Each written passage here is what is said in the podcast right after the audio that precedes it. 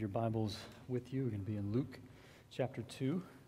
Luke chapter 2, we're going to look at verses 1 to 20 of Luke chapter 2. Familiar passage, wonderful passage. Luke chapter 2, verses 1 to 20.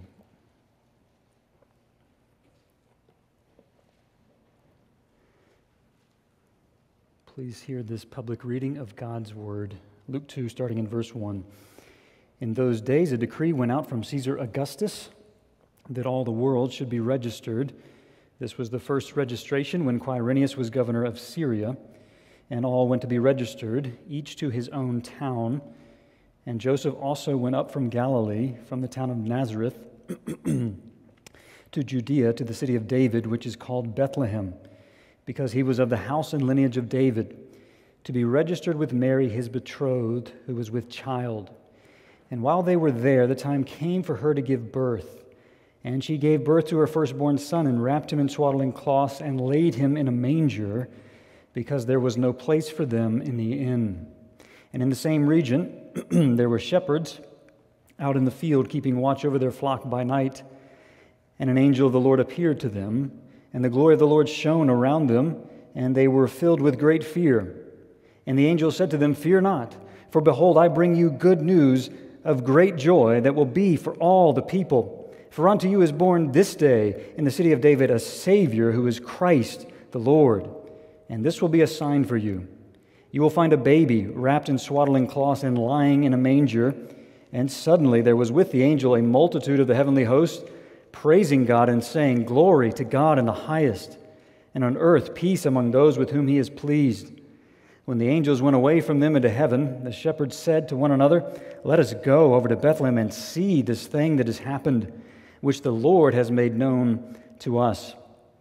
And they went with haste and found Mary and Joseph and the baby lying in a manger. And when they saw it, they made known the saying that had been told them concerning this child. And all who heard it wondered at what the shepherds told them.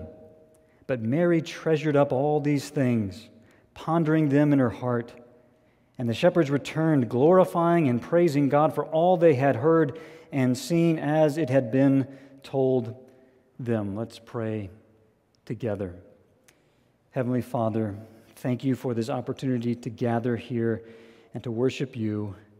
Father, as we come to this familiar passage that we all know, I pray that we would never be bored by the repetition of this passage but Father, I, I pray that we would see something of the glory, the beauty, the power of this passage, that we would be overwhelmed once again by this good news of great joy that a Savior who is Christ the Lord has been born. We ask this all in Jesus' name. Amen. R.C. Sproul, at the beginning of his sermon on this passage of Scripture, he said something like this He said, You have heard this passage, you've read this passage again and again and again we know this passage, but he said this. He said, I hope we never get tired of hearing this passage of Scripture because this part of Luke's narrative describes the most significant birth in the history of humanity. Now, every birth of a living child is a marvelous event. It is indeed. We've celebrated multiple births in the life of our church. It is a marvelous event, but never since the world began was a birth so marvelous as the birth of Christ. In itself, it was a miracle. God was made manifest. God was made manifest in the flesh. The blessings that this brought into the world, that this birth brought into the world, were unspeakable. The incarnation is meant to be a never ending cause for gratefulness and worship. Jesus set aside his glory to reconcile us to God forever. Nate Saint, who was a missionary in Ecuador in the 1950s, he was one of the five men who died trying to reach the Waorani or the Auca Indians, as they were called then. He was a missionary pilot with Mission Aviation Fellowship. From everything that I've read about Nate Saint, he seems to have been a very godly man. I think he died in his early 30s. He left behind a wife and three children, but he just seemed to be a godly man, loved to get the gospel out. He seemed to use every opportunity there. He's flying from mission station to mission station, and one time there was a bunch of soldiers there, and he was like, can I just talk to you guys real quick? And he got the gospel out and handed out gospel tracts. That's just the kind of guy Nate was. So he died in January of 1956. This is Christmas 1955. He writes this letter home to his parents and to his in laws. Here's a portion of that letter from Nate Saint. He says this Christmas is in the air in Shell Mera. That is the mission station where he and his wife and three children were. He says, We are putting up the little tree in the living room, and the kids are all excited. The tape recorder is playing the familiar Christmas carols and hymns, and we feel creeping over us the thrill of that great mystery that God should send His only Son to take on our likeness in a stable. Shame on us for getting so used to the story that we fail to get goosebumps when we contemplate such incomprehensible condescension. You see what Nate is getting at? Shame on us when we fail to be moved when we consider such incomprehensible condescension. One last quote before we get to my main points. J.I. Packer has written a famous quote on the incarnation. He says, It is here at the first Christmas that the profoundest and most unfathomable depths of the Christian revelation lie. The Word was made flesh. God became man. The more you think about it, the more you think about the incarnation, says Packer, the more staggering it gets. I've found that to be so true. The more you focus in, think on, dwell on the incarnation of Jesus, the more amazing, the more staggering it gets. Liliana and I were watching a movie just a few weeks ago, and I'd been thinking about Luke 2, thinking about the incarnation. It's an old movie. And in this movie, 1950s movie, there's a baby born towards the end of that, that movie, and they pick this baby up. The arms are flailing around, and this baby is crying. And I thought of Jesus, and I thought, how can it be that Jesus would come and be born as a baby? Amazing. So I hope today we'll feel the thrill of the incarnation creeping over us, washing over us this afternoon. Four main points of emphasis today. Number one, we're going to look at the sovereignty of God on display at the birth of Jesus. So, the sovereignty of God on display at the birth of Jesus. Number two, we're going to look at the humility of Jesus and the greatness of God's love. Humility of Jesus, greatness of God's love. Point three is like a three part point. We're going to look at the shepherds, the good news they receive, and their response. The shepherd, the good news they receive, their response. Point number four, we'll look briefly at Mary and her response. So, point number one the sovereignty of God on display at the birth of Jesus. Let's look at the first five verses of Luke 2. In those days, a decree went out from Caesar Augustus that all the world should be registered. This was the first registration when Quirinius was governor of Syria, and all went to be registered, each to his own town. And Joseph also went up from Galilee, from the town of Nazareth to Judea, to the city of David, which is called Bethlehem, because he was of the house and lineage of David to be registered with Mary, his betrothed, who was with child. There was a song written about six years ago by Sovereign Grace Music called Who Would Have Dreamed? Christmas song. The first stanza of this song says this On a starlit hillside, shepherds watched their sheep. Slowly, David's city drifted off to sleep. But to this little town, the town of Bethlehem, but to this little town of no great renown, the Lord had a promise to keep. The Lord had a promise to keep to Bethlehem, or you could say the Lord had a prophecy to fulfill in Bethlehem. What's that prophecy? It's Micah 5, verse 2, written hundreds of years before the birth of Jesus. Micah 5, verse 2. Here's the prophecy. Micah 5, verse 2 says, But you, O Bethlehem Ephrathah, who are too little to be among the clans of Judah, from you shall come forth for me one who is to be ruler in Israel, whose coming forth is from of old, from ancient days. So here is the prophecy that the Messiah is going to be born in Bethlehem. So think about this for a second. God, in his sovereignty, he could have chosen a Jewish girl from Bethlehem, and she would have given birth to Jesus in Bethlehem. It would have been easy, right, if he would have chosen a Jewish girl from Bethlehem. But God chose Mary, and Mary and Joseph are from Nazareth. Therefore, God, in his sovereignty, must get Joseph and Mary from Nazareth to Bethlehem. Now, think about this. He could have done some simple thing. He could have done some simple providential thing to get Joseph and Mary from Nazareth to Bethlehem. He could have done a family thing, a business transaction, which would have gotten them there. But what does God do?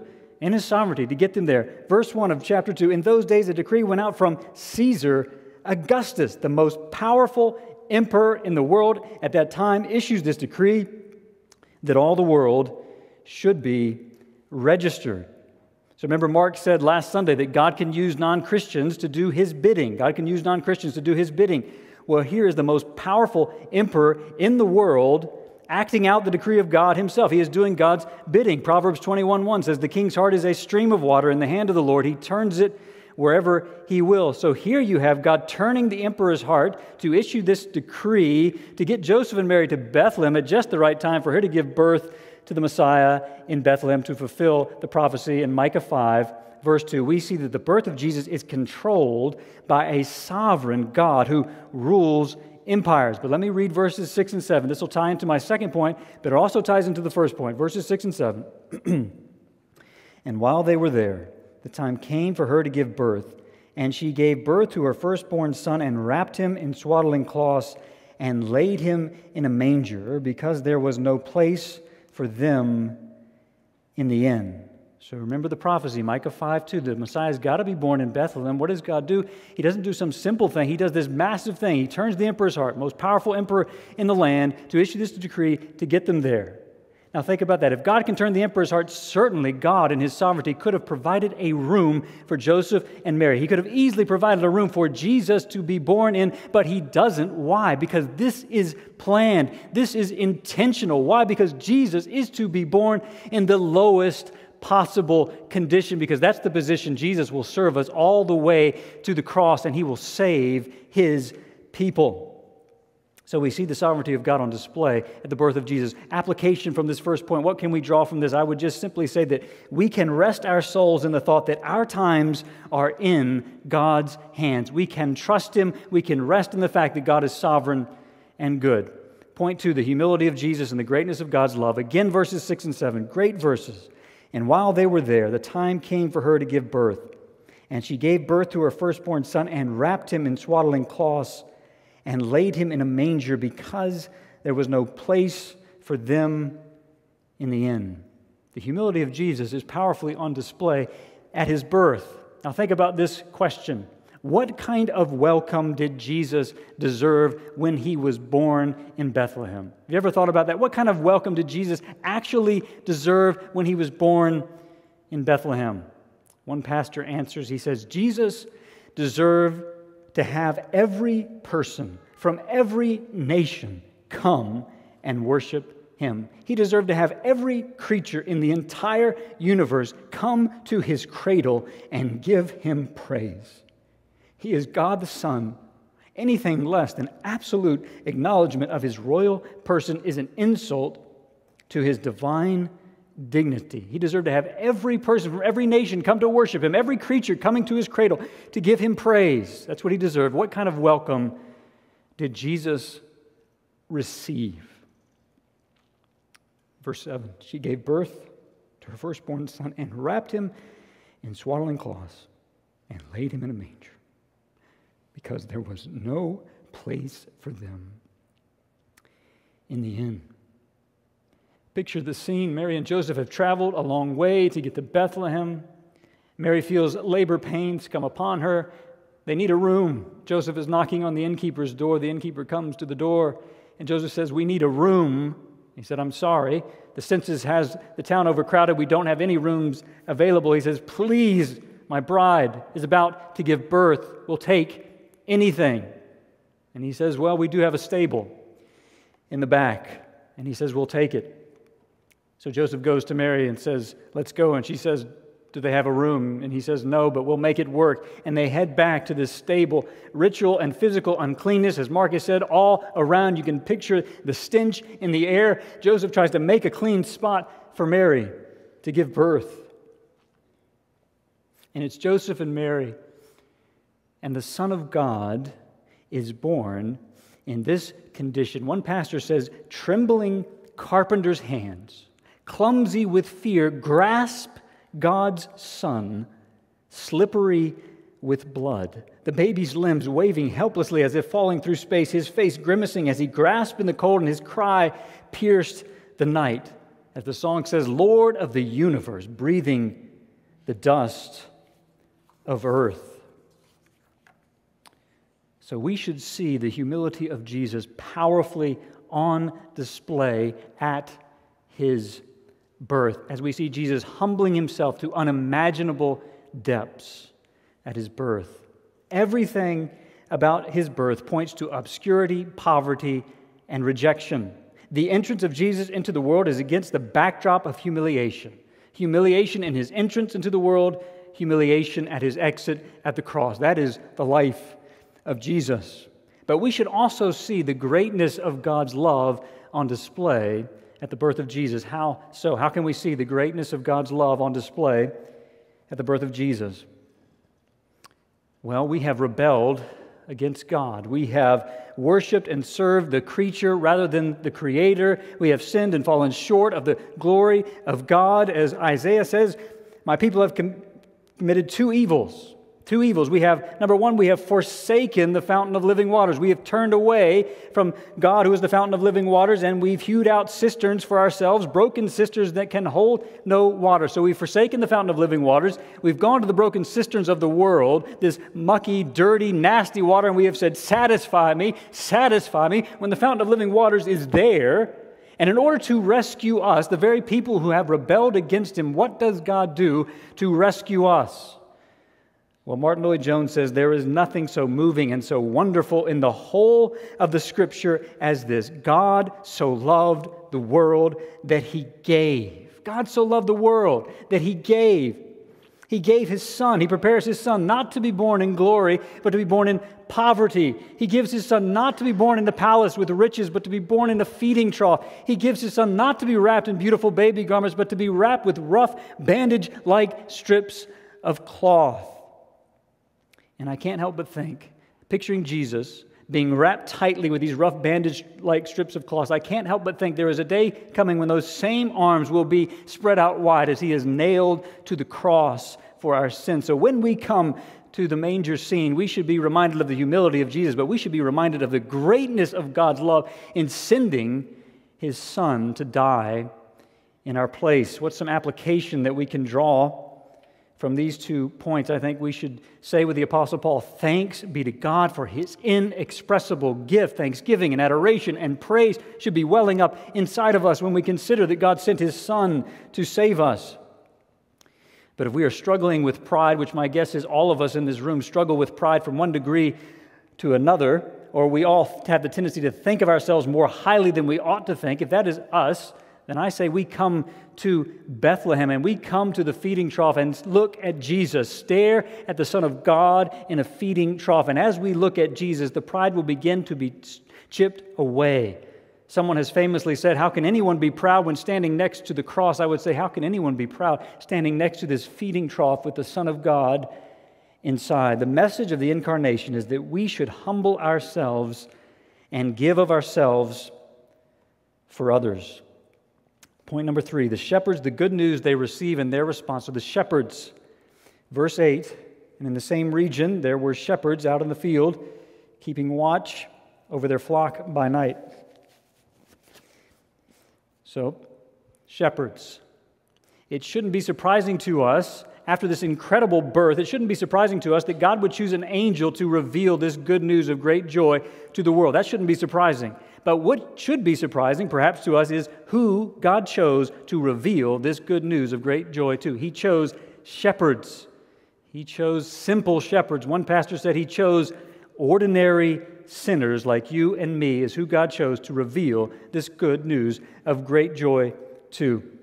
So, simple shepherds, ordinary sinners. Verse 9 And an angel of the Lord appeared to them, and the glory of the Lord shone around them, and they were filled with great fear. If we would have been there, we would have been filled with great fear as well when this angel shows up on the scene. So these shepherds are filled with great fear. But what's this good news that they're going to receive? Verse 10 And the angel said to them, Fear not, for behold, I bring you good news of great joy that will be for all the people. You see, at the end of verse 9, it says they were filled with great fear. But then verse 10, and the angel said to them, Fear not, for behold, I bring you good news of great joy. These sort of go together, great fear and great joy. It's as if the angel is saying, Take your great fear and turn it into great joy. Turn your great fear into great joy. Why should they turn their great fear into great joy? What is the ground of this great joy that they should have? Well, the ground of this great joy is this, verse 11. For unto you is born this day in the city of David a Savior who is Christ the Lord. Here is the ground of this great joy that they should have. A Savior who is Christ the Lord has been born this day. That is the ground of the great joy that they should have. So I want to focus in on these three titles given to Mary's son. Three titles Savior, Christ, Lord. Savior, Christ, Lord. Number one, He is Savior. He is Savior. He is a deliverer. He is someone who rescues people from destruction. So obviously, this implies that we need a Savior. We are in desperate need of a Savior. And Jesus came to save us, as Greg just talked about in Matthew chapter 1. You should call his name Jesus because he will save his people from their sins. D.A. Carson has written famously on this. He said, If God had perceived that our greatest need was political stability, he would have sent us a politician. If he had perceived that our greatest need was health, he would have sent us a doctor. But he perceived that our greatest need involved our sin, our alienation from him, our profound rebellion, our death, and he sent us a Savior. Jesus came to save us from our sin, from Satan, and from the wrath of God. This is good news of great joy that a Savior has come to save us from sin, the wrath of God, and Satan. Here is part of the ground of this great joy that we should have. A Savior has come who is Christ. That's the second title. Who is Christ? What does this mean? He is the Christ. He is the anointed one. He is the anointed one. He is the long promised Messiah who has come. So he is the Christ. He is the anointed one.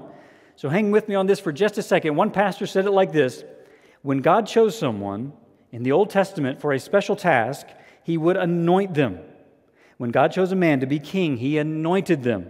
When God chose someone to be a prophet, he anointed them.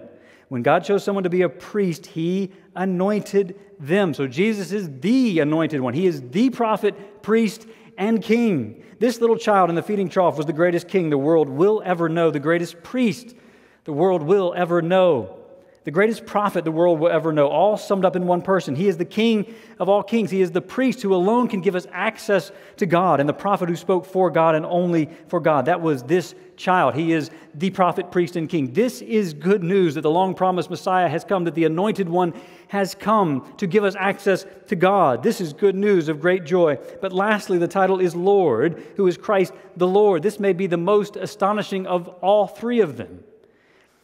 Luke uses the word Lord in the first two chapters of his gospel 24 times. 24 times he uses the word Lord, and almost every time he uses the word Lord, he is referring to the God of Israel. He's talking about the God of Israel almost every time, but not this time. Not this time. This time the word Lord is being given to the baby in the manger is to be called Lord. So when we come to this feeding trough and see this real baby inside, he has been given the title Lord. This is God in human flesh. This is Emmanuel, God with us. The astonishing announcement is that this Messiah who has been born as a baby is also the Lord God Himself. This is good news of great joy that God has come, that the Son of God has come to save us. He and He alone can save us, and He has come to save us. What is going to be a sign for these shepherds. How are they going to recognize Jesus? Verse 12. And this will be a sign for you. You will find a baby wrapped in swaddling cloths and lying in a manger. There were likely other babies born that night in Bethlehem. So, how are they going to differentiate Jesus from these other babies that were born that night? Well, he's going to be wrapped in swaddling cloths.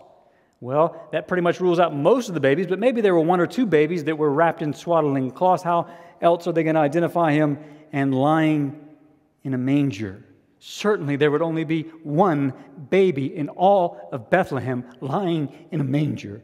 Certainly, there would only be one baby in such an unspeakable environment after birth, except for this baby. You see, we can recognize Jesus the same way the shepherds recognized Jesus. How is that? By his humility when we come to Bethlehem and see Jesus inside, we know this is the Christ God has sent, but especially when we go to Calvary and see him dying in agony and shame, we know that this is the Christ that God has sent to save his people. Verse 13, and suddenly there was with the angel a multitude of the heavenly host, praising God and saying, Glory to God in the highest, and on earth peace among those with whom he is pleased. Now, I know the text doesn't explicitly say that the angels are singing here, but I have a suspicion that they are singing here. I have a feeling this is a heavenly choir that has burst onto the scene there, and they are glorifying and praising God. One pastor said, Imagine what joy these angels had going out in the middle of the night to, share, to scare these shepherds half to death with the glory of God, and they're singing. But he said they were singing in a new key this night. They were singing about God's grace to sinners this night. This is pure, perfect, holy praise given to God alone because He is supremely worthy, because He has sent Jesus to save sinners. So they're singing in a new key about God's grace to sinners. So we've seen the shepherds, the good news they receive. How are they going to respond? How are they going to respond? Verse 15. When the angels went away from them into heaven, the shepherds said to one another, Let us go over to Bethlehem and see this thing that has happened, which the Lord has made known to us. How are they going to respond after this incredible scene? What are they going to do? Well, they respond collectively, spontaneously together. They're saying to each other, Let us go over to Bethlehem and see this. Like, let's go, let's go, let's go. They're all saying at the same time, Let's go and see this thing. But don't miss the end of verse 15, which the Lord has made known to us. You see, they never would have known this good news of great joy unless God revealed it to them. If the angel had not appeared to them while they were out in the fields, the shepherds never would have come to Christ. What this shows us is how much we and how much others need the preaching of the gospel. To understand what God has done, we need, and others need, to have someone explain the gospel. And then verse 16, I love the beginning of verse 16, and they went with haste. I love that. I picture them racing each other. You know, let's race First one there, they're tripping over each other. They're running as fast as they can to Bethlehem. They're knocking on doors. Has a baby been born? Has a baby been born? Is there a baby in a feeding trough here? We don't know how long it took them to find Jesus, but eventually they find the spot. Can you imagine the contrast between that angel choir and Jesus? What a contrast that must have been for them. They see Mary, they see Joseph. They're not there to see Mary and Joseph, of course. They're there to see the baby, and they see the baby. Again, verse 16, and they went with haste and found Mary and Joseph and the baby. That's who, why they're there, lying in a manger. Verse 17, and when they saw it, they made known the saying that had been told them concerning this child, and all who heard it wondered at what the shepherds told them. But don't miss verse 17. This is an incredible verse. And when they saw it, they made known the saying that had been told them concerning this child. R.C. Sproul said they told every single person they knew. They didn't do, just do evangelism by example. They opened their mouths and told everyone what they heard and what they saw. They went around everywhere saying, The Savior's been born. The Savior's been born. The long promised Messiah, He is here. He has been born in a feeding trough. Come and see. The Savior is here. They could not restrain themselves. This was the greatest news they'd ever heard. They had to proclaim it, they had to tell everyone they knew. They couldn't hold the gospel in. You see, they took the same gospel they had been given by the angel and they started giving it to others.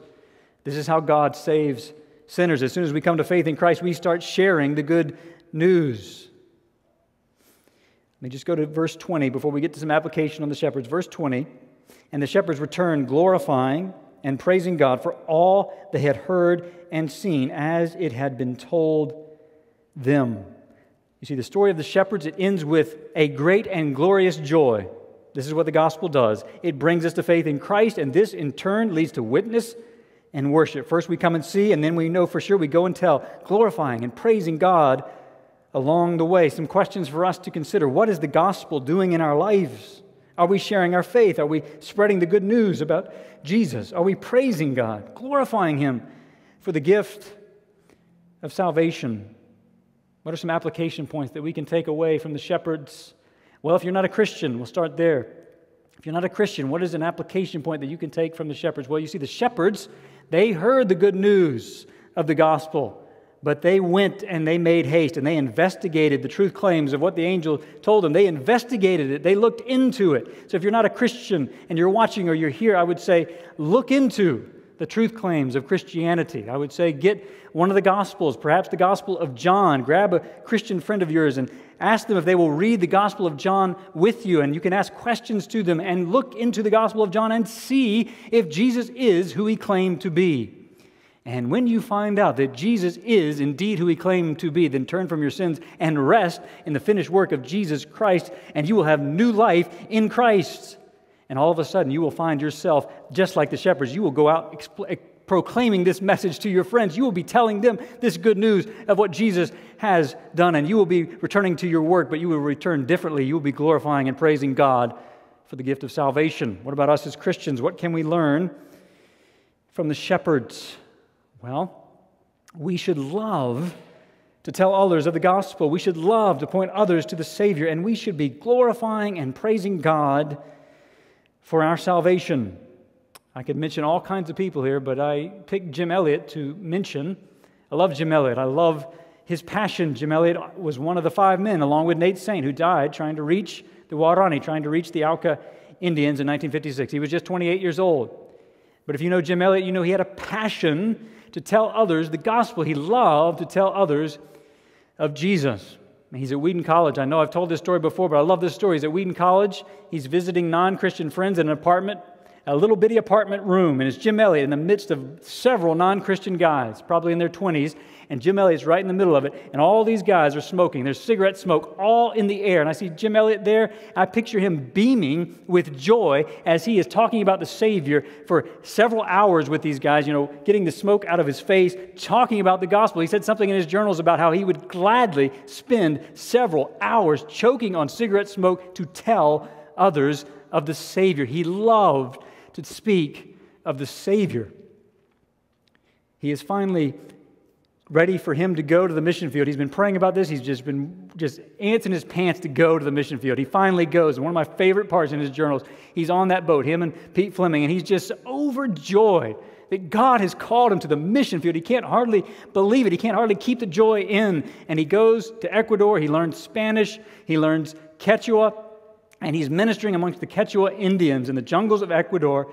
And what is he doing? He is proclaiming the gospel message. They don't even know what crucifixion is, but that doesn't stop Jimmy builds uh, a cross out of sticks and he lies down on this cross and he's saying, This is what Christ has done. He has died like this in our place, proclaiming the gospel message to the Quechua Indians. One day, Nate Saint came by their mission station dropping off supplies, and Jim is telling him, I think, of advances of the gospel amongst the Quechua or, or something like that. And Nate said, Praise God, man, because if the gospel's not getting out, we better pack up and go home. They're there to get the gospel out. And then they hear about this violent tribe killed everybody who's come. But Jim wants to go.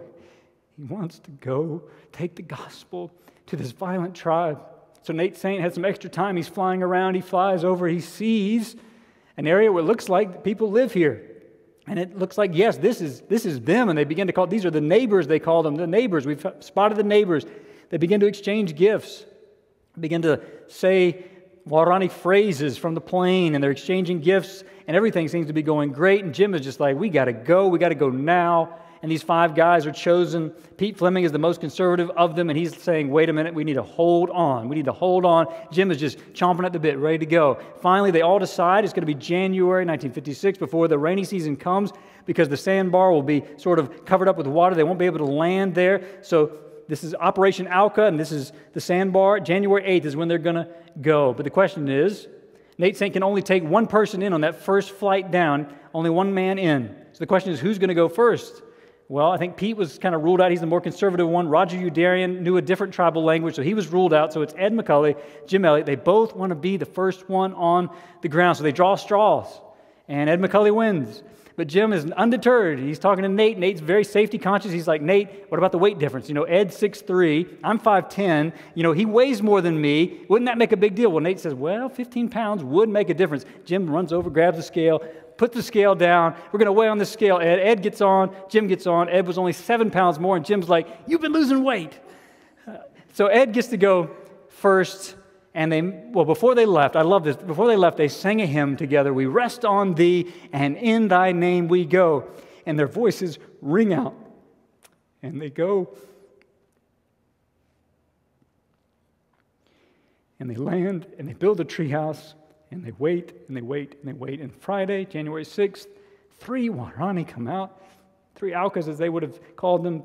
I think they're stunned. They can't believe this is happening. And of course, the first missionary across the river is Jim Elliot. He's running across the river to welcome the three into their camp. And what a wonderful day it was. They take the man George up on a flight and he flies over his own territory. People, were, I think, probably were stunned that they see George it wasn't his real name, but that's the, the name the missionaries gave to him, flying over uh, his friends. Everything seemed to be going wonderfully.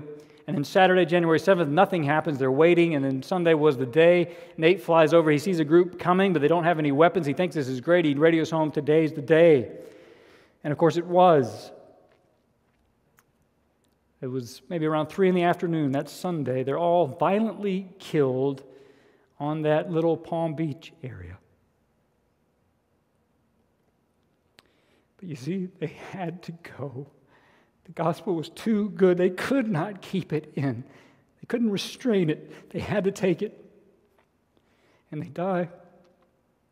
But Elisabeth Elliot, the widow of Jim, who is just as bold, just as courageous as those men, she's praying, Lord, what do you want me to do? Is there something you want me to do about the Aucas? And it was clear God wanted her to do something. And a few years later, she and her daughter of about three and Rachel Saint, Nate's sister, would go and live amongst the people who killed, in Rachel's case, her brother, and in Elisabeth's case, her husband. But they came with the same gospel those men had taken because they couldn't restrain themselves. They had to tell this gospel message, and they were able to tell the gospel, and they saw genuine conversions there. So the application would be, I hope, will be a little bit more like the shepherds. I hope will be a little bit more like those five men Jim and Pete and Nate and Ed and Roger and Elisabeth and Rachel Saint. I hope we will love to point others to the Savior. I hope we'll love to tell of the gospel. And I hope that we will glorify and praise God for the gift of salvation. Last point Mary and her response, verse 19.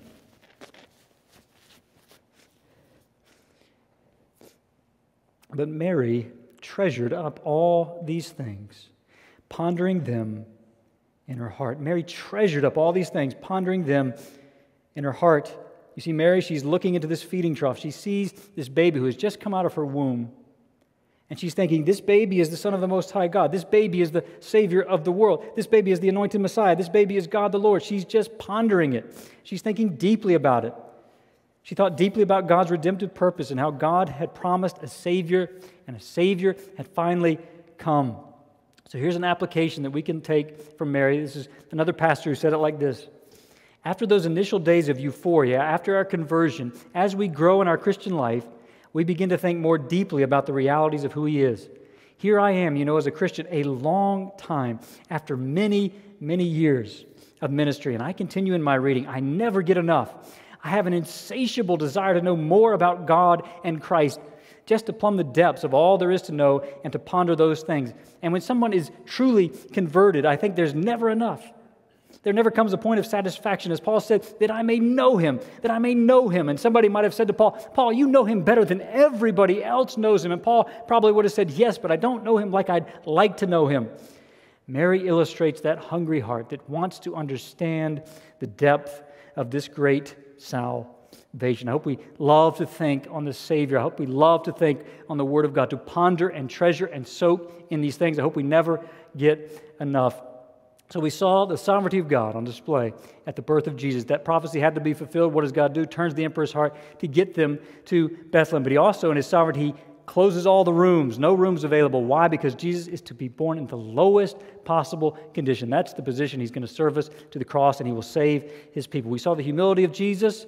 We saw the greatness of God's love in giving his son to save us. We saw the shepherds, the good news they receive, and their response. Ordinary sinners like us, that's who God chose to reveal this news to. Good news of great joy. What's the ground of this great joy? A Savior who is Christ, the Lord, has been born. How do they respond? Collectively, spontaneously, let's go. They made haste, and then they went and told this message. They couldn't keep it in, and they returned, glorifying and praising God. Mary, in her response, she soaks, she treasures in these things. Let's pray together.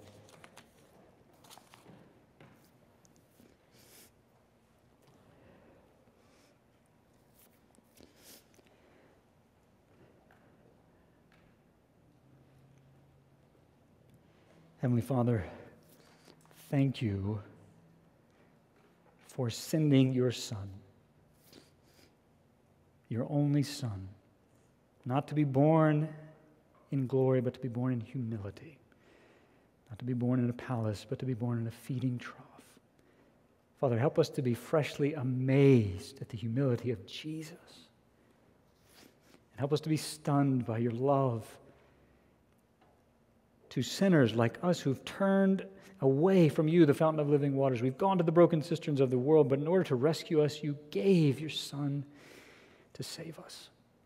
Father, help us to be more like the shepherds. They had joy, they couldn't contain themselves, they had to proclaim the gospel message.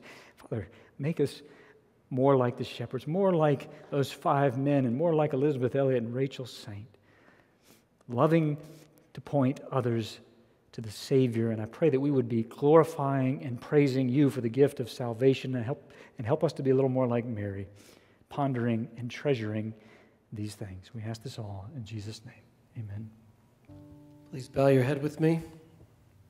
I'm going to read from Philippians chapter 2.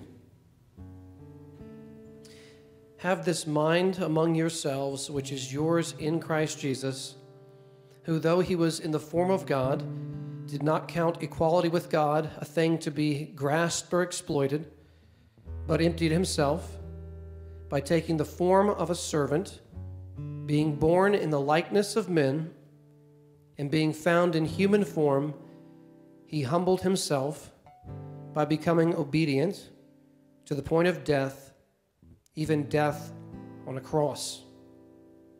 Therefore, God has highly exalted him and bestowed on him the name that is above every name, so that at the name of Jesus every knee should bow in heaven and on earth and under the earth, and every tongue confess that Jesus Christ is Lord to the glory of God the Father. I'm going to give you just a moment to pray quietly, and then I will close us in prayer.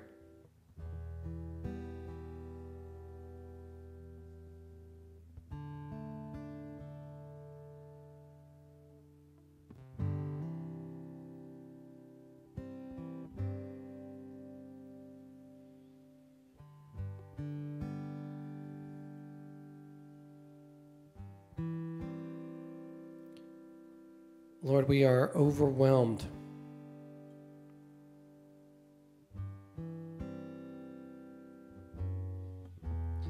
Thank you for this passage. Thank you for sending your Son. Lord Jesus, thank you for stooping to be laid in a feeding trough upon your birth and then to be stretched out on a cross for us.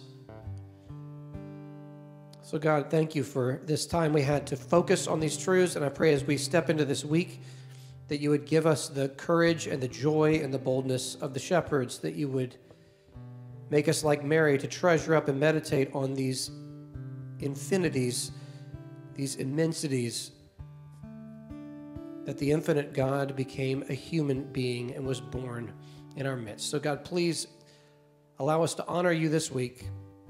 Allow the reality of this to be in us, coming through us, and help us to love others well. Help us to love family and friends and neighbors well in these coming days. And I pray you'd be honored in our midst. We pray all this in the name of Jesus and all God's people said, Amen.